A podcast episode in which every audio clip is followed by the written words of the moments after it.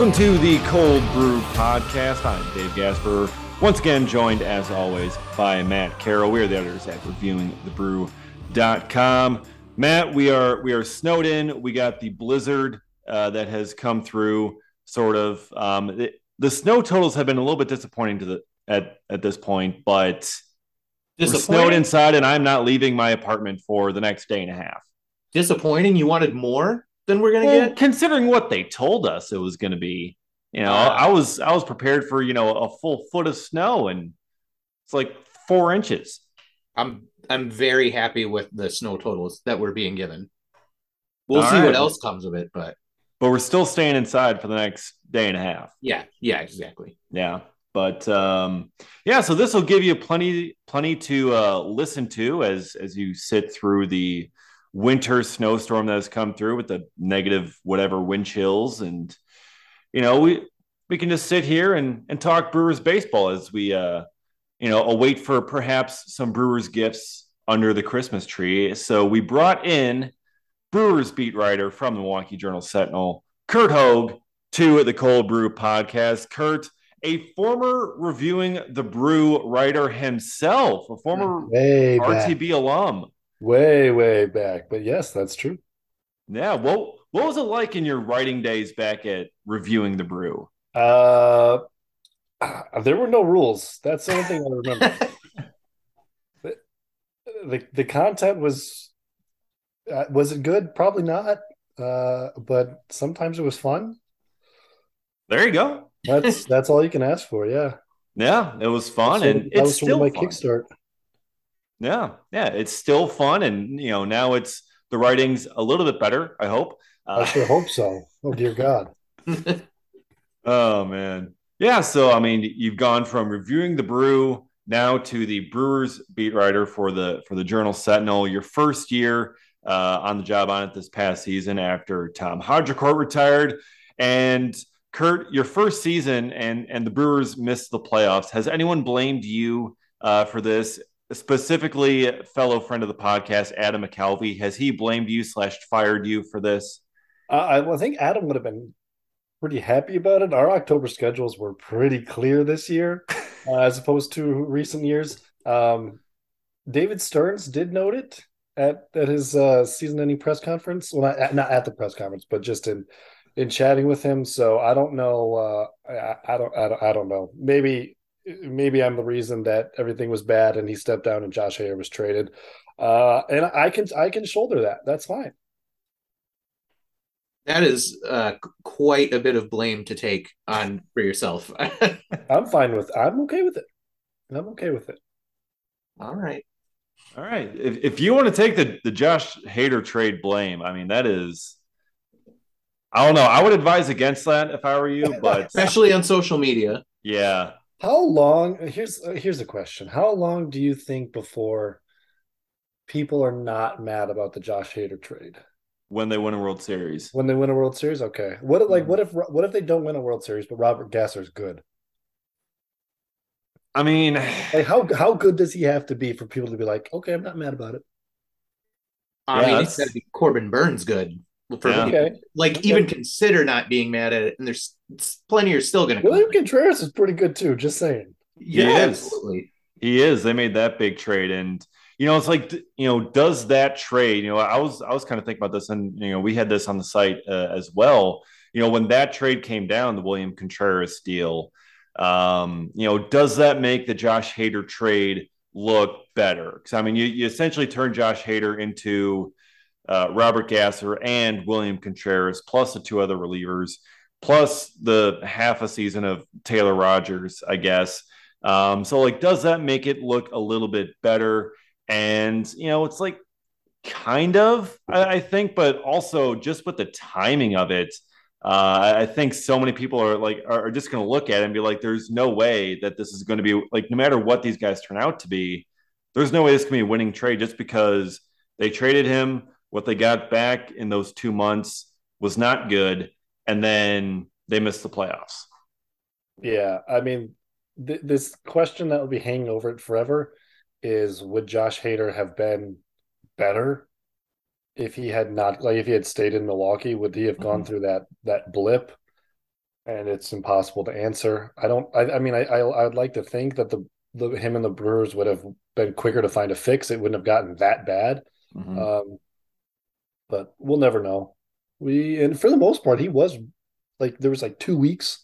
It was the worst pitcher I've ever seen, and then other than that, he was fine. He was himself. So this this has been your Josh Hader trade revisited once again. I, I, think I'm on a Jr. and I on our on our Journal Sentinel podcast. We were we were talking on the last one. I think we're on like a dozen episode streak of talking about this trade. It won't go away, and I'm fine with that. Let's keep talking about it. Yeah, we got close to that in I think just Dave talking about Trevor Rosenthal. just Who, how way, upset he the was. Brewers should sign. Go out and get that man a minor league deal. Minor yeah. league deal, and maybe sure. don't give up another outfield prospect for yeah. him. You know, like maybe don't do that for a guy who's injured. But you know, whatever. There we go. Now that streak continues. I, I, I had to get that out there. There you go. Yeah, I mean, because like the, the Trevor Rosenthal thing, um, like we were just looking at it like a couple weeks before when he was a free agent. He did a showcase thing. We're like, yeah, go out and sign a minor league deal, whatever it is, and, and see what you can get. And then the Giants sign him. And, you know, then for whatever reason, you know, two weeks later, the Brewers like, oh, we're going to trade for him. We're going to take on his entire contract and we're, we'll give you an actually pretty productive and good outfield prospect. I mean, Tristan Peters was mostly going to be blocked at the big league level, Milwaukee. Like everyone, everyone knew that. But you give up a valuable prospect to get him when he was still injured, and then he stayed injured and missed the entire season. And they never. Th- this is the thing that kills me, Curt. They never put him on the 60 day injured list. They never took him off the 40 man. Was he not on the six? Was he on the forty man? I, I don't remember. Yeah, they never even on on their official website roster, they never put him on the sixty day IL. He stayed on the forty man the whole time, and Dinelson Lamet could not. Well, Dinelson Lamet couldn't stay on the forty man because he would have been able to refuse an outright assignment, which he would have done. But mm. he, he had like surpassed the five year service time mark by like a week or something. But uh, but Dinelson Lamet, now we're talking. Now th- this has been good. This is like August second to fourth, 2022 rehashed. Which oh my oh my goodness, those days, woof. Yeah. That felt like it took. I felt like I was in Pittsburgh for two weeks, man. That was. I will never forget that series and the surrounding events. What a time! But you had plenty of material to write about, didn't you? Plenty, too much just not the kind of material you wanted. Uh, it was it was pretty juicy. I don't know. That's yeah. I kind of I kind of like the juice.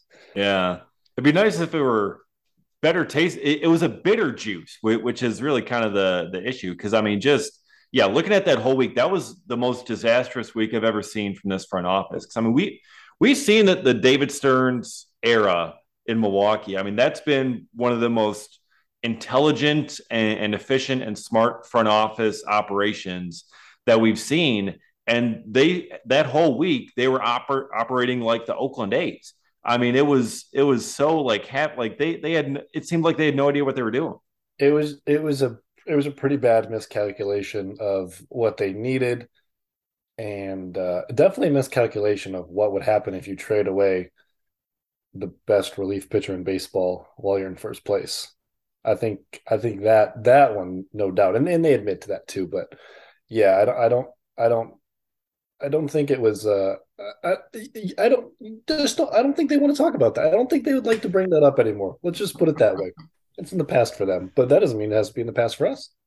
Yeah, I mean, I mean, why would they want to talk about the the biggest mistake that that they made at the trade deadline and uh, probably their entire careers? You know, but why would they want to continue talking about it Ooh, months later? Ooh, that's a take. I mean, I mean, like, like what Jonathan Schoop happened. That's true, but but Jonathan the, Schoop the process wasn't... the process was good, but was better. Yeah. And I mean, like, okay, you gave up Jonathan Villar, who it's like, okay, you know, he didn't really kind of have a future there. You didn't give up a four-time All-Star, you know, reliever like that. At least Jonathan Schoop, as much as that was a disaster, at least they were a competing team making a move that was intended to help them continue Yeah, to make the team better, and yeah. improve. Yes, Josh Hader, your first I- place it's, team. is a it is a novel concept. Yeah. doing such a thing. yeah, trying to improve. Who would have thought? I mean, Jonathan Schoop did at the very least hit that sweet grand slam off of Madison Bumgarner, whereas Taylor Rogers gave up. Never mind. He did. He did serve up a granny. Yeah. Multiple? Yeah. No, I think just one. We had the, I think the co- one in Colorado was a three run, right?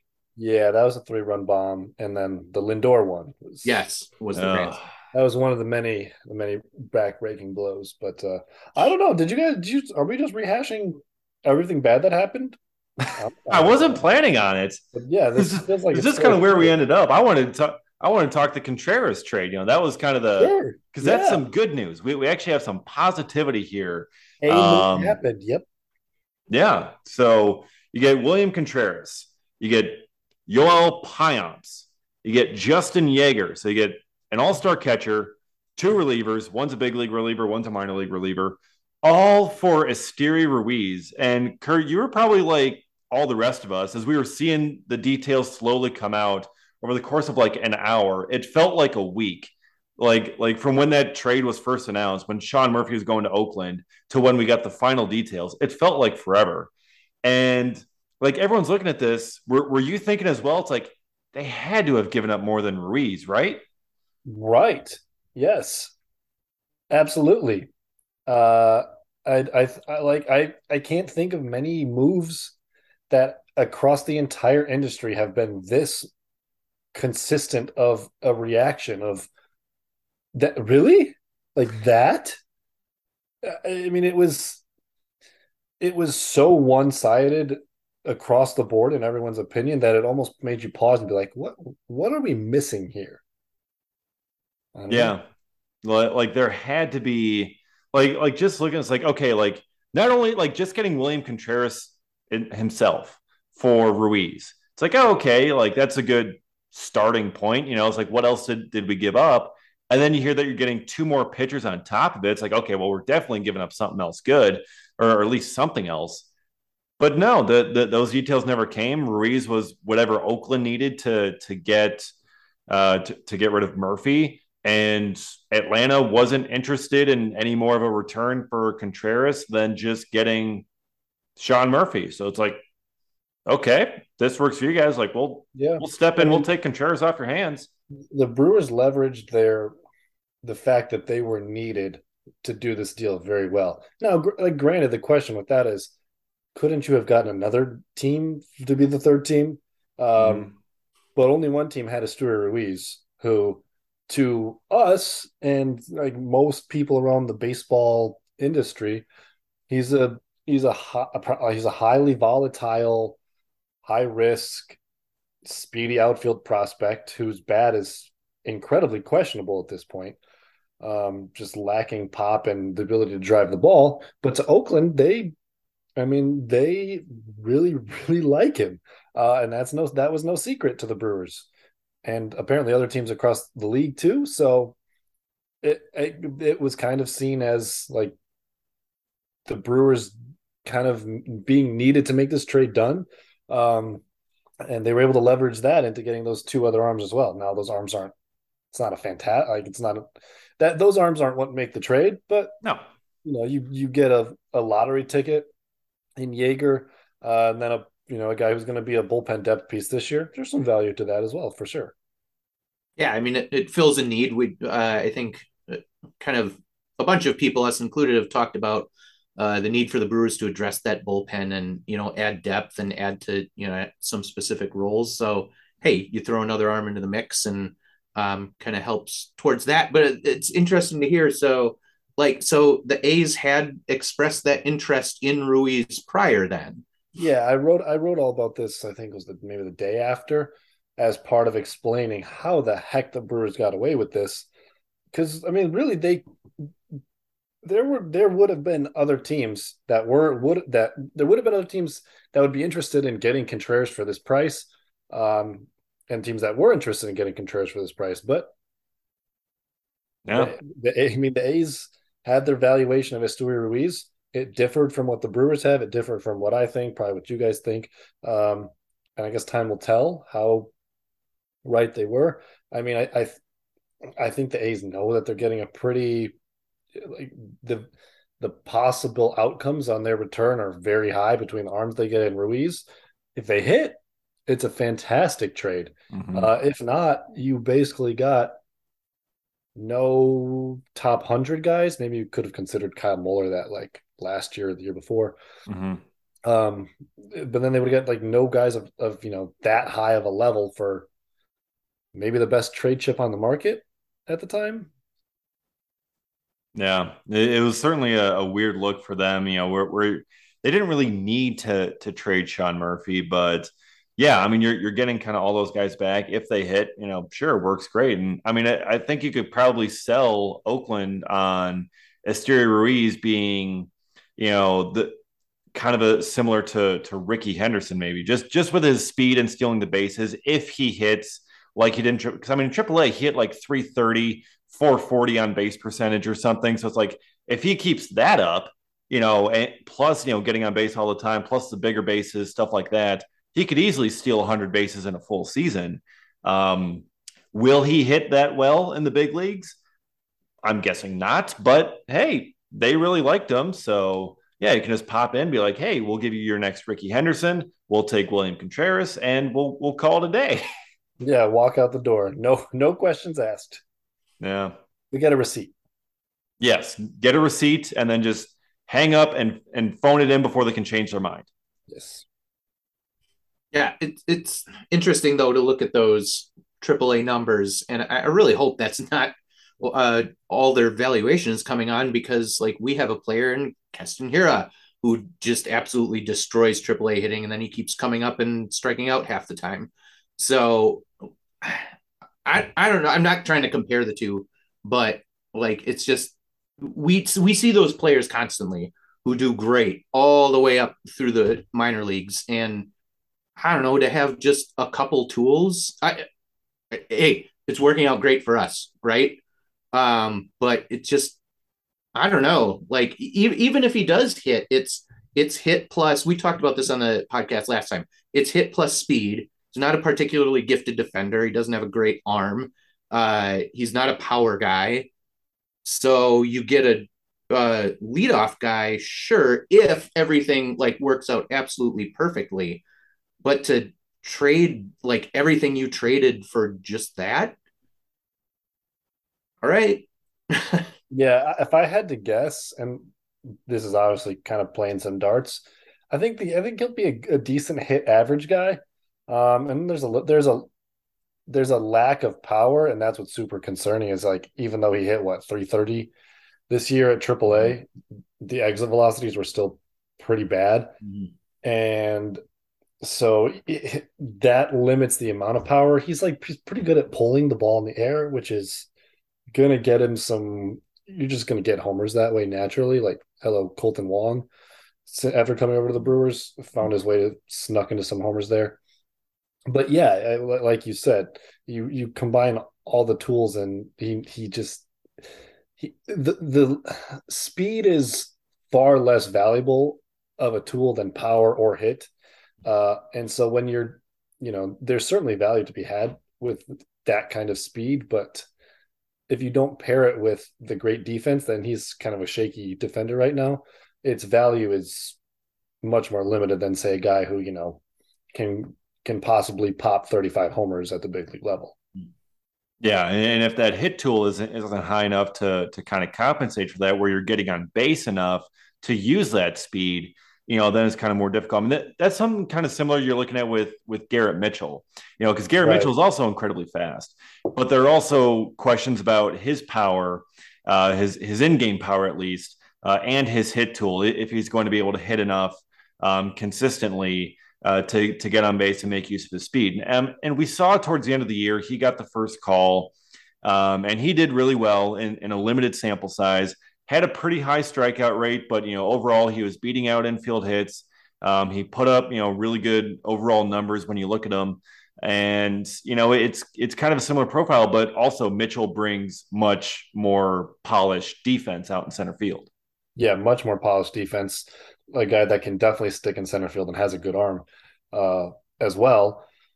But yeah, I you that month of Garrett Mitchell was probably a pretty good microcosm of what you can expect and also shows you a, like a microcosm of what the downside is. He popped a couple homers, mm-hmm. but uh like there's definitely a hole in that swing, like upper up top of the zone that he just struggles to get to. Um, struggles to catch up to velocity up there. Maybe he struggles identifying it early. Like sometimes it felt like, and whether it's a swing change that's needed, that's it's tough to pull off, you know, at the big level, but guys have done it. But uh, it hasn't really been attempted to this point, even though I think there's, you know, scouts have kind of been pining for it for a while. If if something doesn't change in that profile, that's where the downside is. But yeah, I, I think Mitchell has. I would probably the strikeout is is a bit concerning. Makes me not say this full heartedly, but I would take Mitchell's floor over Ruiz, I think, which is why we, you know, we had our our rankings last month or so, and we had Mitchell, I think, three or four spots higher. Mitchell, I, I'm sure fans would love him to be kind of leadoff guy of the future of kind of a few of those, you know, Brewers young outfielders who maybe could have that profile. But like you said, he does have those strikeout concerns.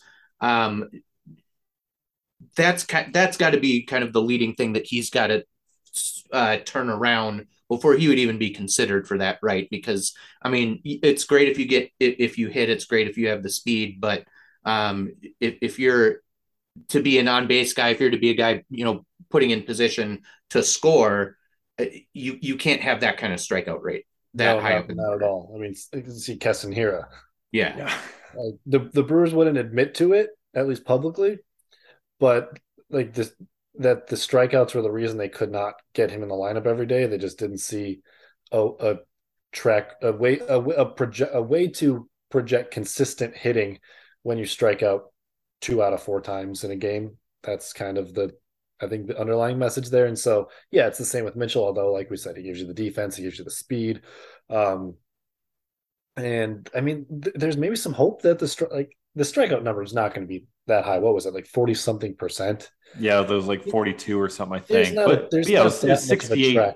Yeah, which is interesting though because he was when he was drafted. You guys remember he was like touted as a contact guy. Mm-hmm.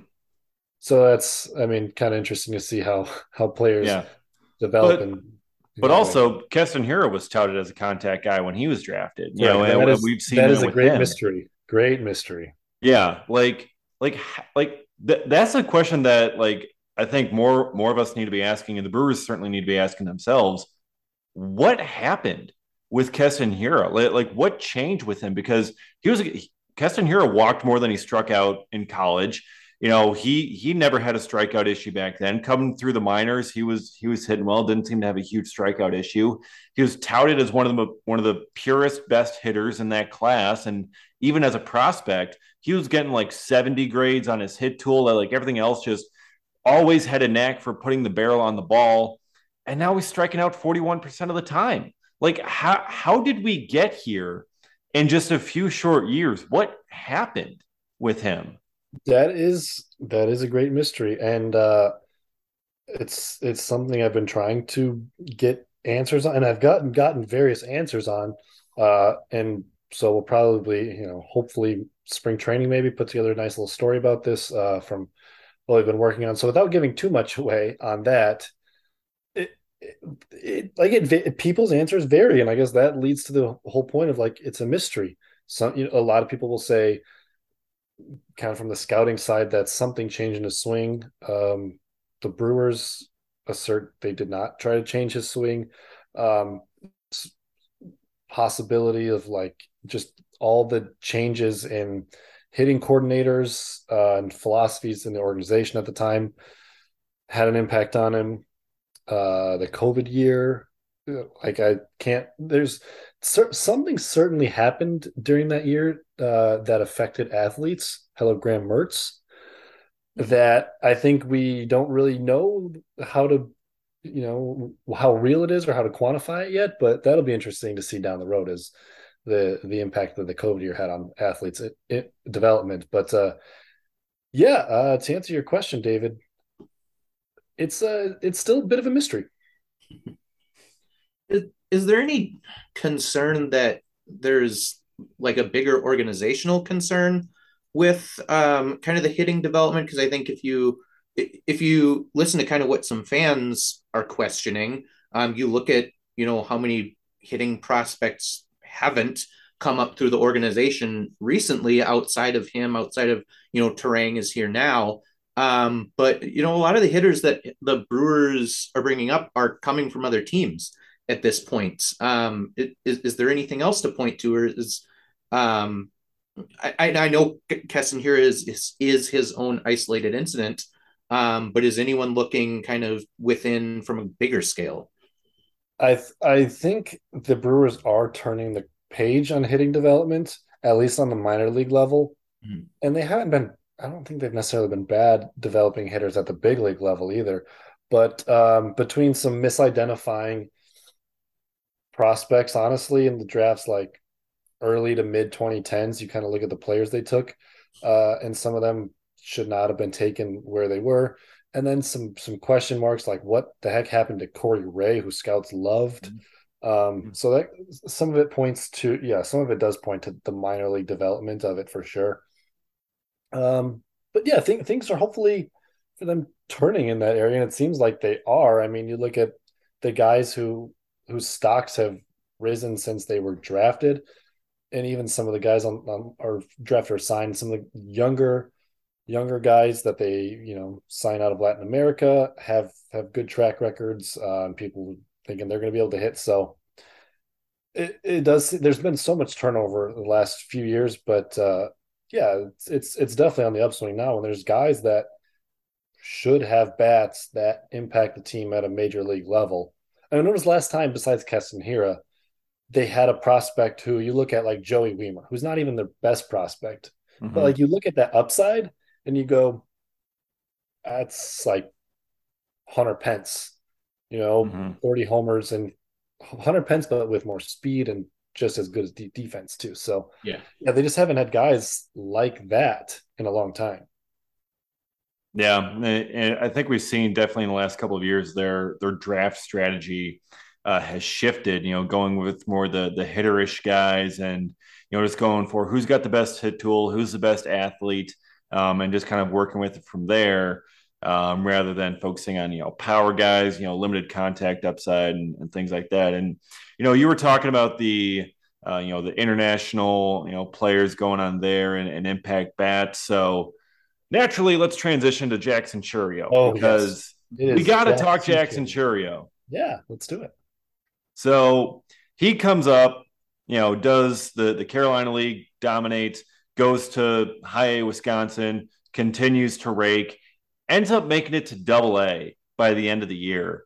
Um, I, I, feel like he's going to end up starting back there in Biloxi again this season.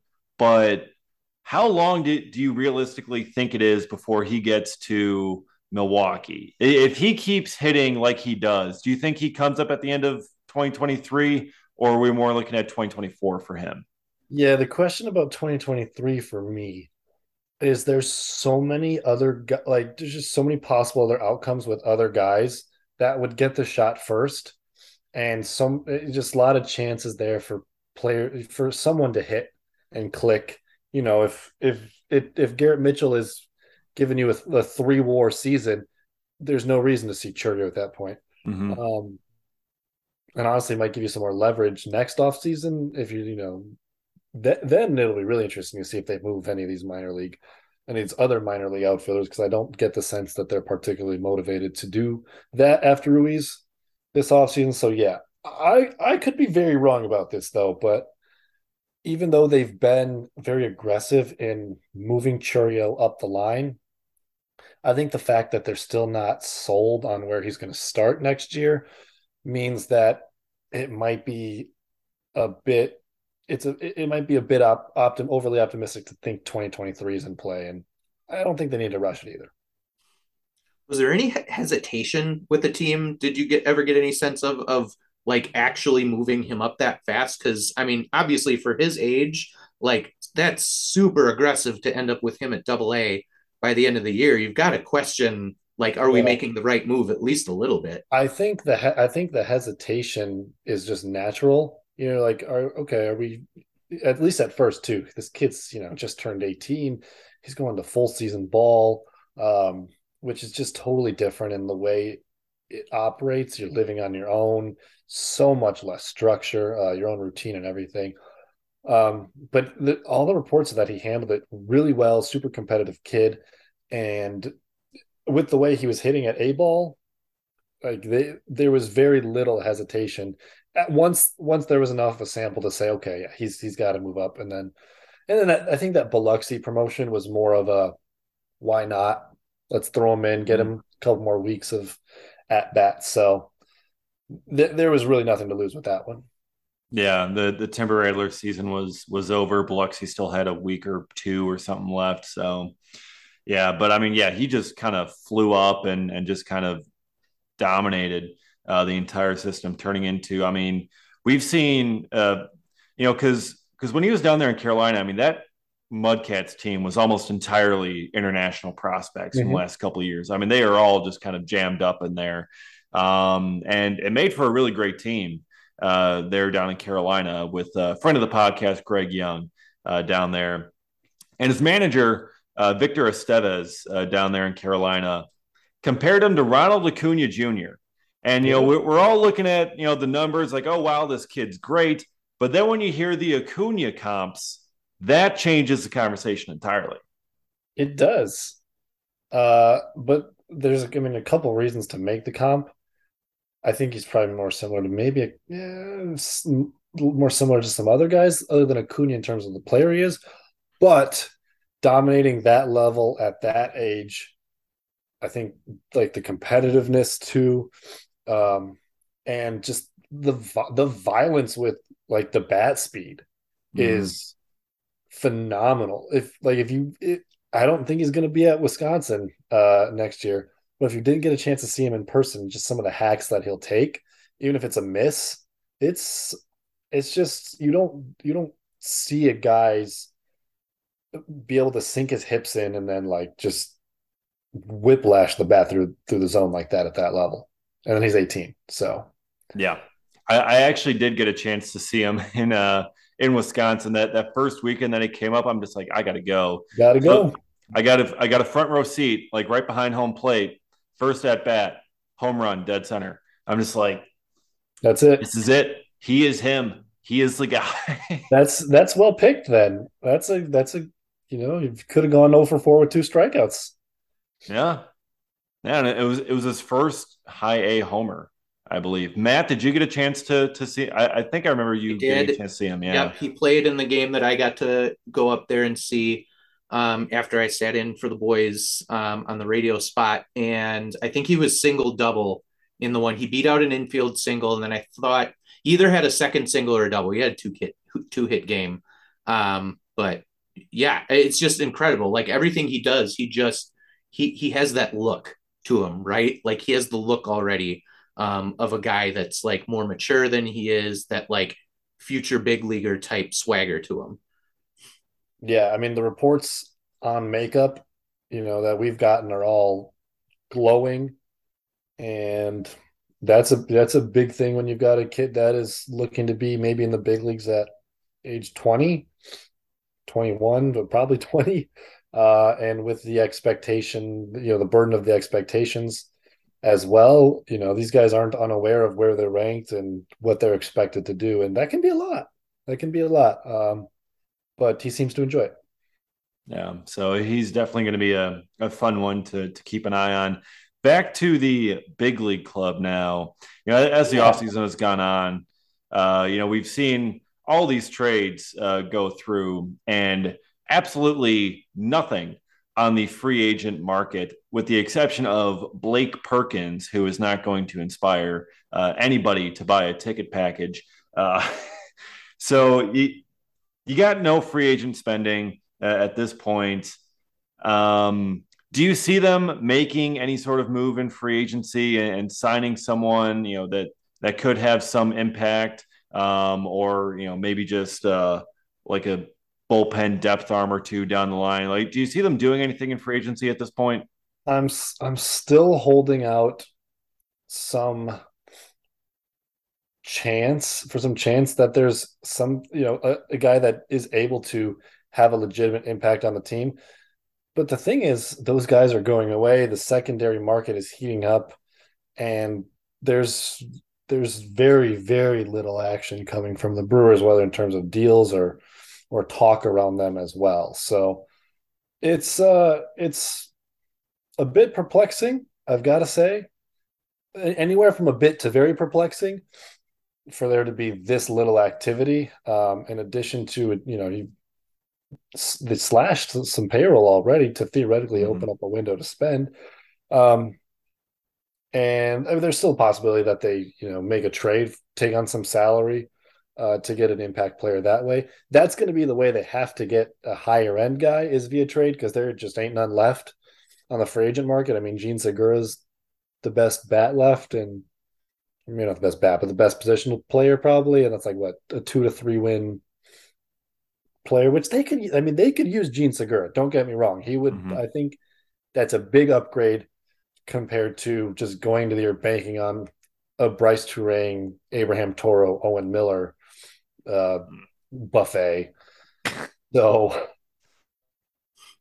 go get Jean Segura, I guess, is what I'm saying. But yeah, if if if they're going to make a splash, it's going to be via trade. But then the question with that is everything you're hearing about the way they want to op- approach this is not giving up the top end prospect capital, which is what made the Wilson Contreras trade possible. They didn't have to give up that capital. So it's uh yeah, it's a bit murky at this point, huh? Um have they given any indication yet? I know this kind of just plays off that too in the outfield, particularly right field. Um, I, to me, like I kind of see that as a little bit of a weird spot because yeah, you brought in Jesse Winker, but he feels more DH than mm-hmm. outfield, especially with his defense. If that's the case, you're looking at Tyrone Taylor, who has been given opportunities and goes on these little bitty streaks, but just isn't quite, you know, it seems like what you want out of a starting outfielder. Otherwise, you've got the young guys who aren't on the roster yet, and there's no for sure, you know, that the Brewers are going to start by adding a Frelick or a, um, a Joey Wiemer. They've only got five outfielders, true outfielders on the roster, utility guys that can fill in as well. But the 40 man just has five of them. It, do they feel good with that? Do they want to still bolster that position a little bit? Uh, that's one where I don't know. Like I know fans want to see some of the young guys play, but there's no guarantee that they're going to until you actually see them on the roster. Yeah, there's there is I will say the one one of the things I was missing from this team last year was the contributions from guys that like didn't start the season on the team or you know, Aaron Ashby, uh, basically your prospect level guys when you can get 5 6 wins from that group it's a big it's a pretty big deal but the the the question and the hesitation I have with the way things are currently lined up is you're not is is that you sort of need that from them mm. with the way it's shaped up now. You need Garrett Mitchell to be something. Uh, I'm not. I would not expect Sal Frelick to start with the team this year. I mean, he's not on the 40 man. They don't have 40 man room. Uh, they did call up Garrett Mitchell first. Uh, Joey Wiemer, I think, is even has to even. There's there's a lot more development he has to do in terms of his approach at the plate uh, that they've got to work through compared to Frelick. So even less likely he starts the year with the team. Um, so yeah, you're looking at Taylor Mitchell right now. We'll have to see what they think about Winker in the outfield. They're non-committal, really, in answering that after trading him. I wouldn't think you'd want to play him in the outfield very much. He's been really bad. Mm-hmm. so and they don't really have, you know, Bryce Turang. They flirted with him in the outfield a little bit, but I don't think, especially with the way the roster lines up. No, you need him to play infield. So, yeah, it's uh, it's looking like Taylor Mitchell at the moment. I think you could do a lot worse than Tyrone Taylor in center field. I know, kind of people seeing him in the everyday role for a few months. it, it kind of got I don't want to say turned off to it, but like at the end of the day, he's an above average league an above league average hitter, uh, and plays a a good I'd say def- defense in center field. Find a good, uh, and you can do much worse than that. But you, I think if you if you have Mitchell, you're playing Mitchell in center probably, and then mm. Taylor's value in right field, where his defense isn't as important, and you need more from the bat, kind of diminishes. So, yeah, they got they got to get someone right. Right, you'd think. Oh yeah, and they they they just got because like you know you know you have the guys like Frelick and Wiemer, you know, especially in right field. Like Wiemer is the future in right field.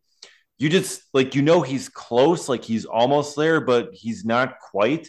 So like if he's going to be ready by say for example June or July, you know whatever it is mid-season, it's like do you want to spend 10 million dollars on some other guy for for one year to come in and you know sort of block him for those few months? Or would you rather just roll with Tyrone and then once Wiemer is, you know, ready, then they can just install him every single day, but you're kind of, you know, playing with fire either way you go. You know, either you're blocking your guy or you're putting yourself in a bad spot for a few months.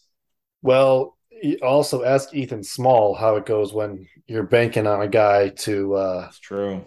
to kind of progress at AAA. The Brewers were without rotation depth last year in large part because Ethan Small they just couldn't they could not rely on him to make starts.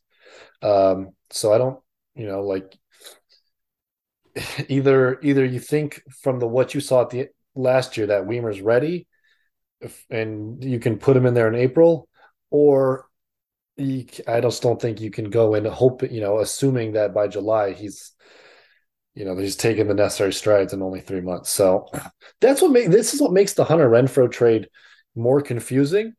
When mm-hmm. they made that deal it was a rather you know pedestrian return for him but you know, you could see okay, clear 12 million or so, not necessarily willing to pay that. It could be allocated elsewhere, get someone else for the position.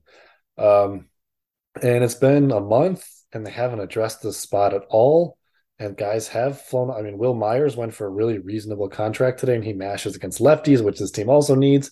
So who knows? Maybe Adam Duvall makes sense out there, or AJ Pollock, I think would make some sense still if he can play right. Uh, so there's a couple guys, a couple guys on the free agent market, and who knows? Again, maybe a trade.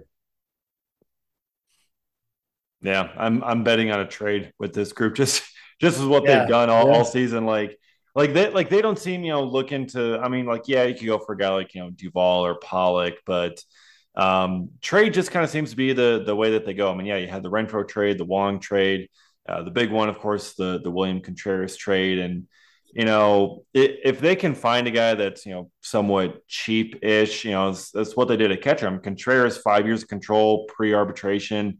Um, you know, why bother spending for Christian Vázquez when you can get William Contreras, who's cheaper, you know, younger and, and for more years of control? So, yeah, I, would be betting on a on a trade if they go that route, but you know, yeah, that they probably should do something. You know that we did see uh, that they were talking to the Diamondbacks couple, at least a couple of weeks ago about a trade for one of their outfielders, McCarthy or, or Varsho. I'm guessing Varsho. Varsho's you know the highest ceiling of the guys. Plus he's he's a Wisconsin guy. You know they, they brought in Owen Miller, bring in Varsho, get get another Wisconsin. Danny Wisconsin Jansen guy. too. What? Danny Jansen? They could have gotten JP Feyereisen too. I mean, they're out yeah. There. Get get the whole band back together. Get Gavin Lux from the Dodgers if you can. You know, I would. I'd like that. Yeah, and one of the piece, centerpieces in a Corbin Burnes deal. Sure. Whoa, whoa, whoa, whoa, whoa, whoa! Hold up, hold up, Curt. Back up. No, you did not. We can, just I say mean, that. Let's put together uh, Gavin Lux, uh, Miguel Vargas, Ryan Pepiot, and Bobby Miller. Who says no? Probably the Dodgers, actually. Dave says no. I say no. Dave says no. Any trade involving Corbin Burnes, I say no. It'd be a good haul, though. It'd be a very good haul. Maybe, but you're giving up a Cy Young winner, which is, This is you know this is true, and and a notab- notab- notably, uh, fifth place vote getter in the Cy Young from uh from from me. That's yeah. See, there you go. See, smart saying man. Big big deal. Two hundred innings matters, kids. Yeah, absolutely does. And I mean, if Sandy Alcantara weren't just you know doing the things that he were doing, uh, it, would be much easier for him to have a repeat. But anyways, besides the point. Speaking of Corbin Burnes, we, we've been talking about you know the the free agency and the lack of spending. You know, perhaps you know they're paring down their payroll. Perhaps you know they, they got to spend it on something. One idea that I have that I think is a very good idea: Okay. you extend some of your current players, and there is Sure, no bigger yeah. extension candidate than Corbin Burnes himself. So here's the thing with that: do it. A a do it. Thank Um, you. I mean, it does take two to tango. People do forget this. Mm. Uh, so so do it, but also you need uh you need some willingness on the other end as well. Um, but like that should not preclude them from spending now. hmm You if you theoretically if you lock these guys up, if it's you know especially on the pitcher side, if you look at the extensions that have been given out to arbitration eligible pitchers, like in their third and fourth year of service time, so not that fifth year because then there's basically no arbitration left. Um, so you look at some of the comps that have done it like the last five six years. Generally, the guys play on an arbitration esque salary for a couple years on the front. You don't have to do it that way, but you know, give Burnes 14 mil first year, 18 mil that second year, and then you start to tack on the big money uh, when Mhm. what would be his free agency.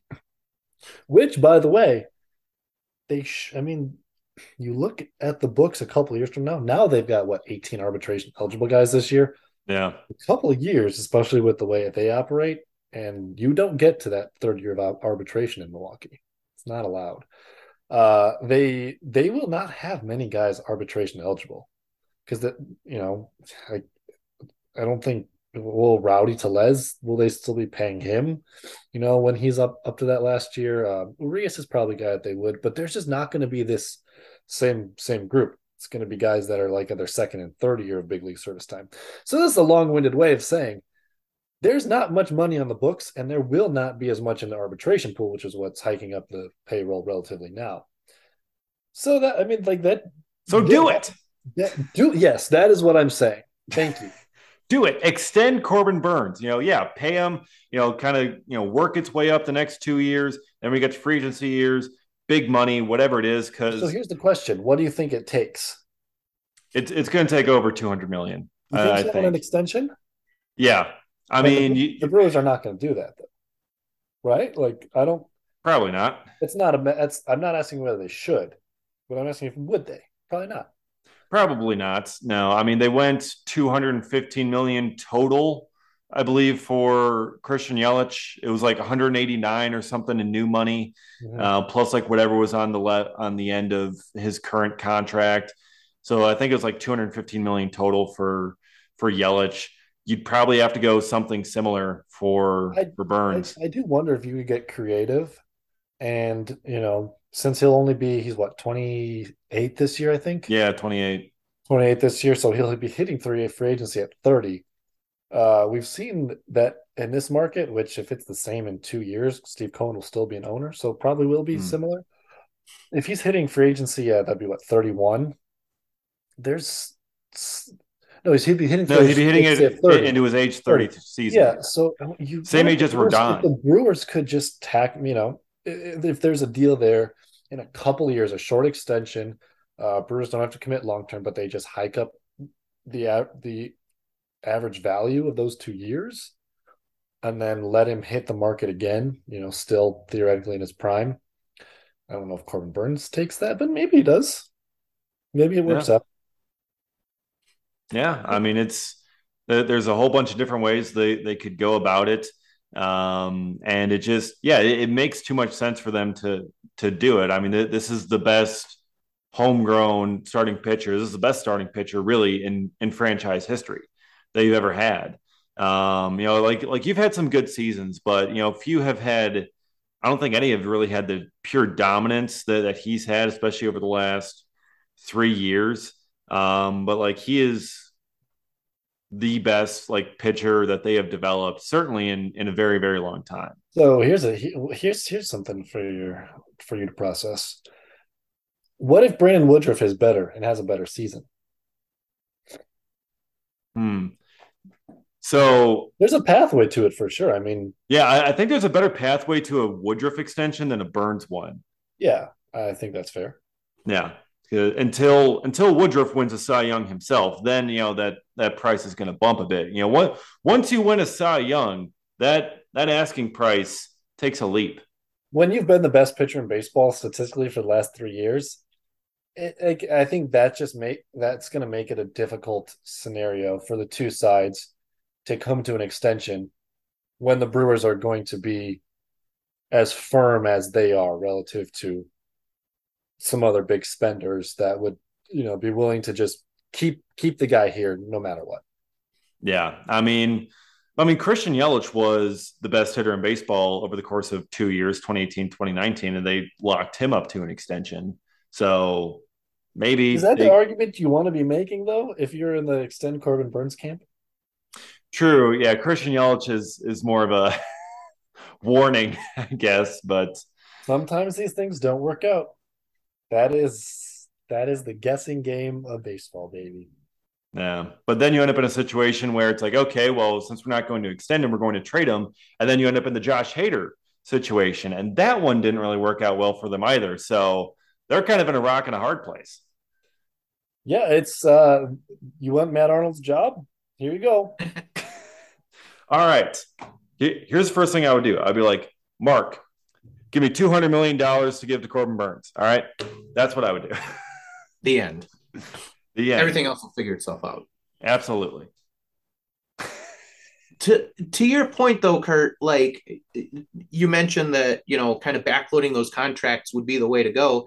That's kind of how the Brewers in the contracts extensions they have given out have operated. So it kind of works out like they're they're familiar with that. The the Freddy Peralta extension, the very, very team friendly extension, is backloaded. The Aaron Ashby one is backloaded. Christian Yelich's is like they're familiar with working deals that way. Now, this is way bigger scale, obviously, um, but they've been willing to do that in the past. You, you're just committing, obviously, a ton, ton more money. Um, but they know how to work contracts that way. So, oh yeah, for sure. That much These guys aren't being ex- aren't extended yet, and it's not because of a lack of like desire by the Brewers front office and ownership to do it. They, like I kind of mentioned there at the end to David, is there has like what the Brewers are banking on is a guy wanting to be in Milwaukee, and I think the the subtext of that is like willing to give up possible future gains to a somewhat notable level to secure like being in a place a where you want and a, a place where you're going to know that you're getting paid. Like it's you know if you put yourself in one of those three guys shoes two years from now there's a lot of money staring at them. I mean dansby swanson who's had what like one good good season just got absolutely paid Mm-hmm. And Willy Adames is on track to kind of hit free agency at a similar trajectory, but probably with more like good offensive seasons. Um, and Corbin Burnes, you know, obviously you see what Rodon got, and Burnes is going to come theoretically go into free agency with a much better track record. But even then, you know, those guys staring at the possible payday two years from now, any for any human, it's going to be tough to turn down 150 million, you know, guaranteed right now, like mm-hmm. I don't know about you, but that would secure me and my family for quite a while. And I think generally, not not just generally, but these guys do enjoy playing in Milwaukee. I think there's some downsides relative to other markets, and players aren't. They're not, you know, they're they're not immune to think to realizing that as well. But guys like playing in Milwaukee. Like it's a well-run organization, players like Craig Counsell, et cetera, et cetera. So that's uh, that's the argument from the Brewers right there, I guess. Yeah, and I think that's a because I mean, we haven't even talked Willy Adames as, as, an extension candidate to this point, and you know that that's a good one to bring up as well because he's been vocal about this. I mean, he said, "I want to stay in Milwaukee." He's like, "I, I want to have," you know, he he was saying that um, he like started having some conversations, some initial conversations with the team about an extension.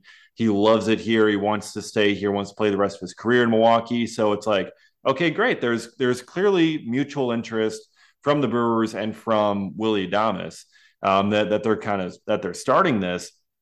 But yeah, I mean, you look at the free agent market this year and what it did for those elite shortstops. You're, I don't think there are any elite shortstops on the free agent market next year. Um, and then the year after, Willy Adames hits. Tim Anderson, I believe, is likely to hit free agency that that offseason as well. So, yeah, I mean, he could end up getting you know a whole bunch of money out on the market. But if he wants to stay in Milwaukee and they offer him a somewhat comparable, at least right now, somewhat comparable salary, you know, that's uh, I, I feel like there's a path there. Yeah, and and like Will, Willy Adames does like Milwaukee. That's not just lip service. He so I think there's definitely a pathway for sure with Willy Adames uh, to an extension, but like we've said, when you've got that dangling carrot two years from now of these salaries, man, it could be it could be tempting to sort of bet on yourself. Mm-hmm. So with the the payroll cutbacks that the, that they've done this year, with the flexibility that they have in their payroll, and just w- without any further acquisitions, you know, without any big free agent spending or acquiring a, a high salaried trade target, do you think they have to extend at least one of these guys for the fan base or, or for just kind of this offseason in general to be looked at as like, okay, hey, look, like they they spent their money. You know, they didn't just cut back payroll while trying to say that they're improving and contending. They cut it back so that they could extend these guys. Do you think they have to extend at least one this offseason? Um, I want to say yes, but I feel like I I know how this this front office slash ownership is operating, and everything is anything's on the table including not doing anything. Um, of course. And it's been like 40 years now where I'm in my head like, this is the reasonable thing to do. Surely they will do this. And then they go trade for Jonathan Schoop after like trading for Mike Moustakas. So I very rarely has what they've done matched with like what you expect them to. William Contreras kind of honestly did, just no one expected him to be available. Uh, they needed a catcher and they got a catcher. And so that was a big step in the direction of, huh, that that is what I saw coming. But uh, yeah, no, I, I never have any idea, you know, uh, what what they're going to do before they start doing things. Who expected there to be not one but two Jonathan Schoop references in this episode? This he, where he lives on. He does. He always will. Uh, it seems like it, like like you're saying like it, it it seems like it's the smart thing to do especially from a fan base perspective like to have someone besides just Yelich who is a franchise cornerstone who you can rely on the fan base getting excited about year after year after year. Even with Yelich like even though he is you know uh, obviously come down from his 2018 2019 levels he's you know fallen short of his expectations and fans expectations for a few years now. Fans still love him. They oh, yeah. still talk about him you know as you know you've got kids wearing Yelich jerseys he's still the favorite player for so many fans so it just in that sense it feels like it just makes sense to lock up at least one of those guys for just that reason. I mean, if you're the owner of a business, you know, that's that's driving revenue, that's driving ticket sales by having another one of those guys that fans are coming to see. You would think that that alone would be a reason to extend one, if not more, of these guys. It's part of the onus. Um, I, I don't think it's a it's a huge part of it though. Like the overarching goals to win a championship and how much does it advance those aspirations.